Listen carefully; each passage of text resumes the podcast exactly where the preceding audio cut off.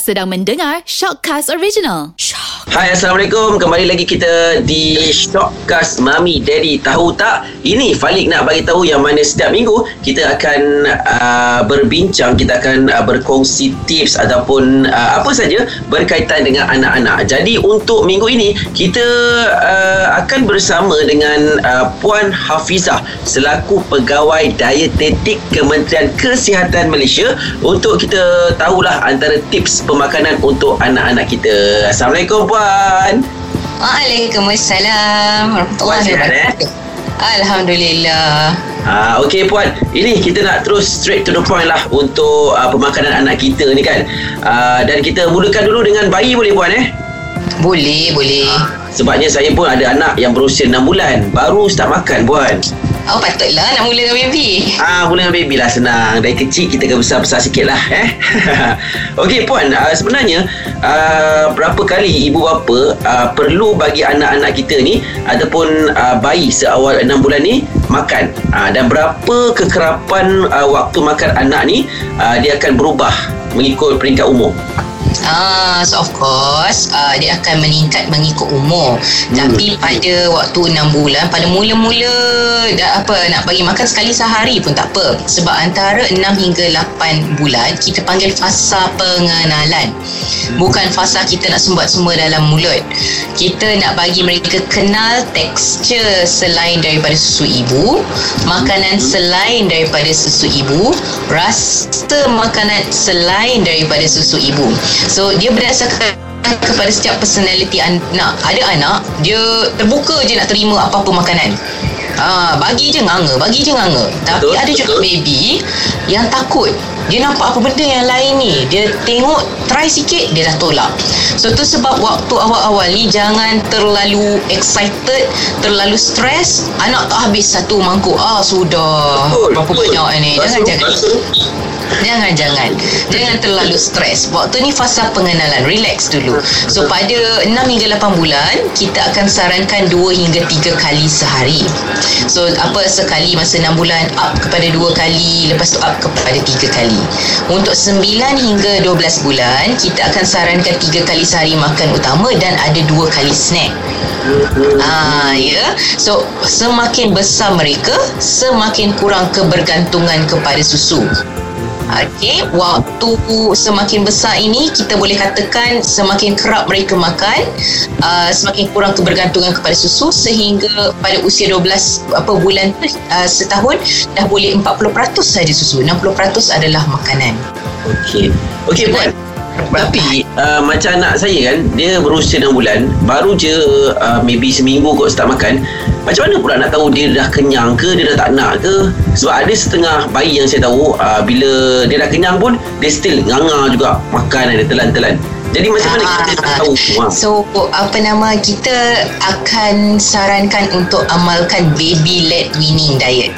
Baby led weaning ni adalah apabila baby yang tentukan rentak mereka.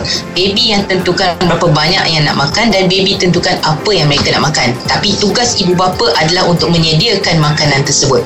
So contoh pada 6 bulan Uh, ketika nak bagi bubur kita hanya aim untuk bagi 2 hingga 4 sudu besar sahaja pada waktu 6 bulan. Awal-awal ni 2 hingga 4 sudu besar sahaja. Tapi kalau nak bagi mereka menarik perhatian kepada makanan tu dan nak tengok makanan apa yang baby suka maka uh, dah sampai penuh ke ataupun belum kita bagi mereka pegang makanan. So contoh masa usia 6 bulan ni uh, boleh bagi mereka pegang uh, buahan yang lembut macam pisang macam betik ataupun sayur-sayuran yang telah di steam sekali lembut macam carrot. So bagi mereka pegang bagi mereka cuba merasa sendiri. So waktu fasa pengenalan ini uh, waktu mix baby led weaning dan kita apa nama tu kita suap dia sendiri akan bagi apa nama uh, tips-tips ataupun hint-hint dia dah penuh. Macam tolak ke tepi apa Ah, okey.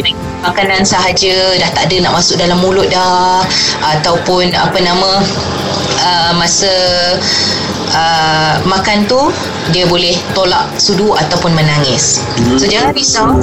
Selepas 2 4 sudu kalau dah ada macam tu pun jangan risau. It's Ah, itulah tu. Sikit je.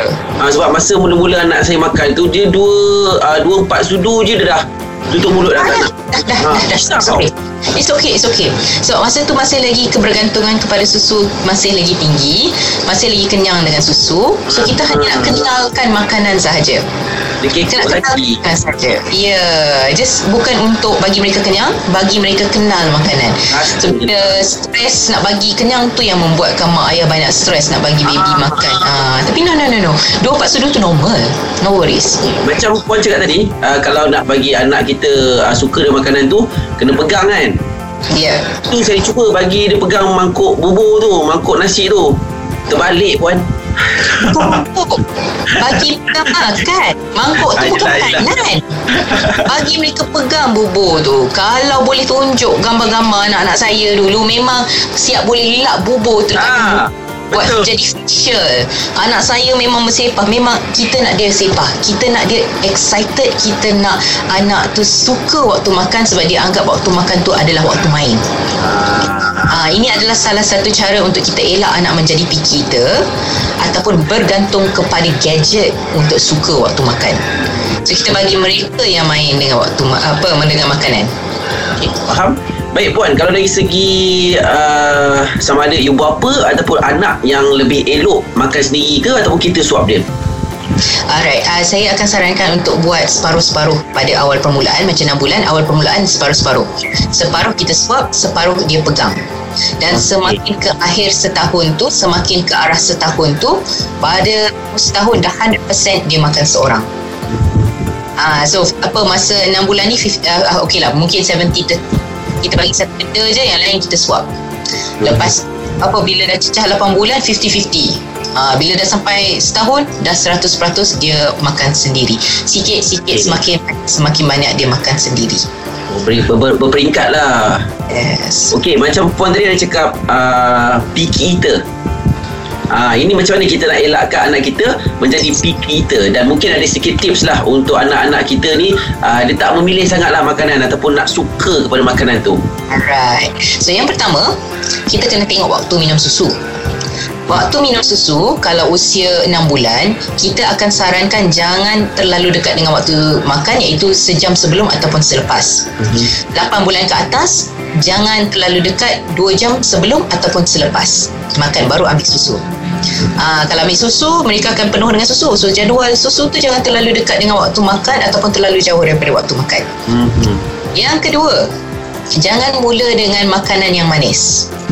Ah, ini ramai yang mula dengan bagi buah, bukan bagi bubur, bukan bagi puri sayur. So, dah didedahkan dengan makanan manis dahulu sebelum makanan yang tawar Oh. ataupun makanan yang pahit-pahit macam tu.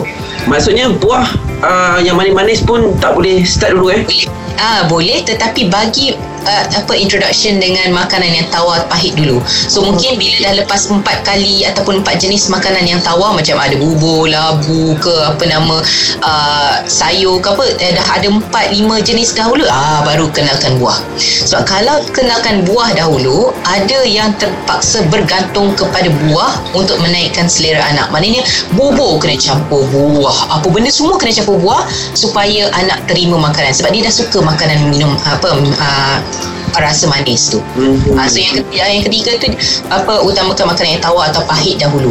Anak dia tak tahu rasa lagi. Kalau kita dah kenalkan baru dia tahu. So kalau kita dah kenalkan benda manis, dia dah tahu benda manis, ah dia suka benda manis lah of course. Mhm. Yang keempat uh, yang ketiga satu dua tiga dah empat kan okey Ah, betul. Baik. so yang keempat adalah bagi anak makan sendiri memang akan messy memang akan apa nama ya uh, membuatkan kita stres sakit hati Betul. Betul. Ah, tapi akan membuat anak enjoy makan. Oh, Ah, hanya dengan uh, banyak kes picky kita saya apabila saya bagi tahu kat mak jangan stres. Bagi je anak sepah bagi je anak makan lepas habis semua barulah mandi. Dia nampak anak makin banyak makan. Sebab sendiri yang pegang sendiri main sendiri yang swap dia apa aktif dia suka waktu makan tu. So apa bagi dia makan sendiri? Makin lama makin banyak. Dan yang kelima mak jangan stres. Ataupun siapa yang bagi anak makan tu jangan stres. Betul puan. Mak memang stres puan bagi anak makan. Saya okey je Sepah-sepah lah lantak lah. Yes, anak dia akan lihat apa yang kita punya mimik muka, apa yang kita buat. So kalau waktu makan, contoh ni kita bagi bubur nasi. Waktu tu kita buat muka. Kenapa tak nak makan? Makan makan. Mak Ni benda baik ni. Ha. Apa? Buat muka mak Ataupun uh, suara marah Anak Automatik akan kaitkan Mak marah Dengan bubur. Dia kaitkan macam tu. Ha, Dia ingat lah Kait- Ha, dia bukan kaitkan macam uh, saya tak nak makan uh, mak marah. Bukan. Dia kaitkan bubur tu dengan mak marah. Hmm. so every time ada bubur dia akan kata ah tak nak tak nak tak nak. Kenapa tak nak? Dalam hati dia dia cakap ni akan buat mak marah Ah, faham. buat mak marah so lebih baik saya elakkan Hmm. kalau saya susu mak tak marah kalau saya minum susu mak apa uh, tak paksa-paksa makan tapi kalau bubur mesti mak marah ataupun mesti mak paksa makan so baik saya elak bubur Hmm. Ada satu macam. Apabila anak telah kaitkan memori yang negatif, persepsi negatif dengan makanan, dah jadi dia akan makanan sebolehnya. Faham Jadi itu antara tips dia puan eh. Okey, ini kita nak cerita pula yang mana uh, anak ni semakin lama dia akan uh, semakin uh, membesar. Lepas tu dah besar ni, uh, lepas tu faham-faham lah. Mereka ni akan uh, pandai pilih makanan-makanan yang mereka nak. Uh, so dia akan jadi bukanlah satu masalah mungkin uh, satu uh, benda yang menjadi isu lah untuk ibu bapa ni kan sama ada uh, ibu bapa ni nak sediakan makanan yang dia suka ataupun ibu bapa yang apa yang ibu bapa suka Ha, faham tak puan? Maksudnya apa yang nak ma- nak makan ataupun apa yang ibu bapa rasa yang baik untuk anak-anak kita. Jadi macam mana kita uh, sebagai ibu bapa ni nak uh, nak bagi nak sarankan mereka makan benda-benda yang elok uh, me, apa maksudnya taklah pilih makan yang dia nak tu. Kita Alright. paksa ataupun kita sediakan juga makanan tu. Faham, faham. So yang pertama, saya akan teng- uh, tengok juga jadual waktu makan. Kalau anak tu tak lapar makan, eh, tak lapar lagi nak makan makanan waktu utama, kita bagi juga, memang dia takkan makan lah. Uh, dia akan minta benda yang snack-snack macam tu sebab benda tu tak heavy berbanding dengan ma- menu makan. So waktu makan yang pertama. Betul? Yang kedua, uh, mak ayah kena strict dengan menyatakan sebab kenapa kena makan makanan menu tu. So contoh, dah siapkan nasi, dah siapkan lauk, dah siapkan sayur. Anak nak juga makan potato chips. Boleh cakap macam ni, kena makan nasi dengan sayur dengan ni dulu. Kalau tak nanti sakit perut bila makan potato chips. Selepas makan baru boleh makan potato chips. Bila anak makin besar kita tak boleh nak marah. Tak boleh makan juga. Mak kata kena makan ni, kena makan juga. No. Dia dah makin besar, dah makin faham, kita kena discuss. Kita kena bagi sebab kenapa kita minta dia makan nasi itu dulu. Lepas makan tu nak makan baru boleh. Kalau tak nanti sakit perut. Ataupun nanti tak membesar. Ataupun nanti jadi kur apa tak pandai. Ah, macam tu. You have to reason dengan anak dah sekarang. Kita tak boleh cakap no is no. Mhm. yang ketiga kalau nampak macam masalah untuk dia makan that certain food kita sediakan pilihan ibarat macam cikgu dia bagi apa jawapan A B C D tapi murid boleh pilih A ke B ke C ke D. So untuk kita kita nak galakkan dia makan makanan yang sihat jangan bagi satu pilihan sahaja tapi boleh bagi dua pilihan at least contoh sayur antara sayur kobis ke ataupun sayur kangkung Ah, okey, Ah, pilihan lah. Just Ah, ah. uh, letak dua tu nak cuba yang mana uh, kobis ke kangkung. Uh, if dua-dua tak nak sebenarnya kita kena patah balik ada apa sesi sebelum tu di mana kita bershopping dengan anak kita menyediakan makanan dengan anak supaya dia lebih minat terhadap sayur-sayur tu tapi kalau boleh kita akan uh, bagi pilihan nak kobis ke nak kangkung Mhm. kita tanya nak kobis ke nak kangkung Mhm. kena pilih salah satu Kalau bapak lain puan. Ah, Kalau bapak nak kobis ke nak kangkung ke ah, nak kena. Still ada pilihan juga tu Ah. Still ada pilihan juga tu uh, but, but, Tapi at least bagi pilihan At least bagi pilihan Jangan apa Nah makan kobis Ah. Bila tak ada pilihan Apa uh, Rasa rebel tu Rasa nak marah Rasa nak Apa nama uh, Memberontak tu memang akan ada dalam anak Dia tercabar Anak ni dah makin besar, dia dah makin faham. Dia tak nak, dia tak nak. Tak tapi nak. kita nak macam mana nak buat dia nak tu. Ya yeah, So pemikiran dia Saya tak nak Saya tak nak lah Ah, Dah lah. Bukan Ah. paksa Ah macam tu. So kita bagi pilihan, nak kobis ke nak kangkung? Mhm. Ha, kobis ke kangkung? So kepada dia dia masih lagi tengah buat pilihan. Tapi at least pilihan tu pilihan yang apa sihat. So nak kobis ke nak kangkung? Nak ayam masak kicap tu nak ayam masak uh, nak ayam goreng. Nak ayam ni ni ke macam tu. So ada apa dua pilihan, uh, at least dua pilihan bagi mereka terima makanan. Ah, Okey. dan sekali kita kena jadi idola kalau nak suruh anak makan sayur tapi kita tak makan sayur amboi memang nak kena Faham, faham. ha. Contohlah. so selalu ni bapak lah Ha.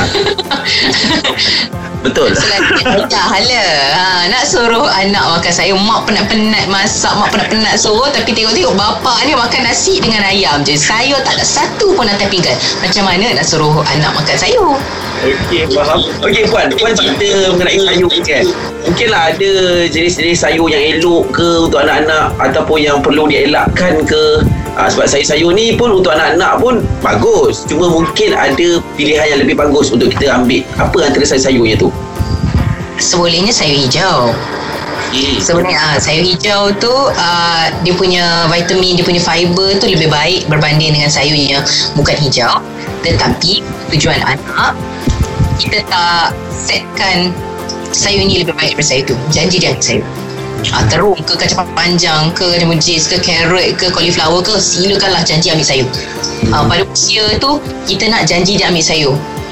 Kalau kita yang besar ni lain kali, lain cerita lah Tapi yang kecil tu Janji dia ambil sayur Okey Dan bagi mereka yang mungkin dah lama Tak minta anak dia makan sayur Boleh mula dengan sayur yang tidak Berwarna hijau tu Maksudnya apa tu, Puan? Yang Carrot? hijau tu uh, ya, Carrot Cauliflower Terung Apa nama uh, Tomato Timun Yang bukan hijau sangat Macam sawi Bayam Kangkung tu Sebab kepada mereka dia Kaitkan warna hijau tu dengan benda yang pahit dengan benda yang tak sedap. So kita bagi benda yang tidak apa warna hijau untuk mereka kaitkan eh apa carrot ni sedap sebenarnya. Ha, kacang buncis ni sedap sebenarnya. Ah, barulah kita tukar kepada sayur hijau selepas itu. So, Oh. saya faham. Waktu baby bawah satu tahun ramai yang boleh makan sayur. Tapi lepas tu anak akan mula tolak sayur. Oh, dia memang akan ada benda tu, Puan eh?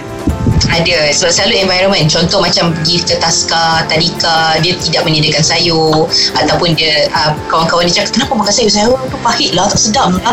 So ini disebabkan oleh environment dia makin tak suka sayur. Bukan sebab dia sendiri tak suka. Ah dan apa lama-lama dah elak sayur. Dia kena apa nama ni balik dengan dia untuk apa menerima sayur tu balik Okey. Uh, saya ada satu persoalan yang sangat serius eh puan eh. Ini berkaitan dengan carrot, lobak. Ada yang cakap lobak merah ni kalau anak-anak kita makan terlampau banyak ataupun suka sangat makan lobak merah ni dia akan menjadi oren puan. Betul ke? betul Ya ke? Kandungan beta karotin yang tinggi dalam lobak kalau terlalu banyak makan uh, memang boleh menyebabkan or, kulit oren. Hmm. Tambah lagi dengan anak-anak yang bawah setahun organ dia masih lagi dalam tempoh nak matang, nak matang ataupun nak fully apa nama 100% apa ber, bertugas, bekerja. So memang lagi senang untuk kena oren tu. Bagi yang bawah setahun tu memang kita tak galakkan sampai makan carrot berhari-hari berbanyak-banyak tu tak. Tapi untuk dewasa kalau makan satu apa batang carrot tu setiap hari tak ada masalah. Kita punya organ dah matang and then kita punya keperluan pun tinggi. Tapi untuk baby bawah setahun yes. Terlalu banyak sangat carrot atau apa terlalu kerap sangat carrot memang boleh buat kulit tu jadi macam oren-oren sebab dah lah banyak sangat beta karotin tambah lagi organ dia tak cukup matang lagi nak bersihkan dengan baik Faham. Sebenarnya kita boleh bagi carrot tapi dalam kuantiti yang uh, tak banyak lah. Yes Masuklah dengan uh, apa kredit eh apa yang warna purple ke warna orange tu. Uh, yang purple tu dia bukan beta carotene. Beta carotene tu warna orange saja. Ah, Ah, ah apa uh, isteri saya pun suruh cari yang warna purple. apa nama uh, yang purple ni dia bukan beta carotene tapi antioksidan yang lain. Uh, apa nama tak adalah sampai purple. Ah, tu risau. Orang cakap anak jadi orange, saya risau puan. yes, apa anak boleh jadi orange. Ah, Dia macam pink orange sikit.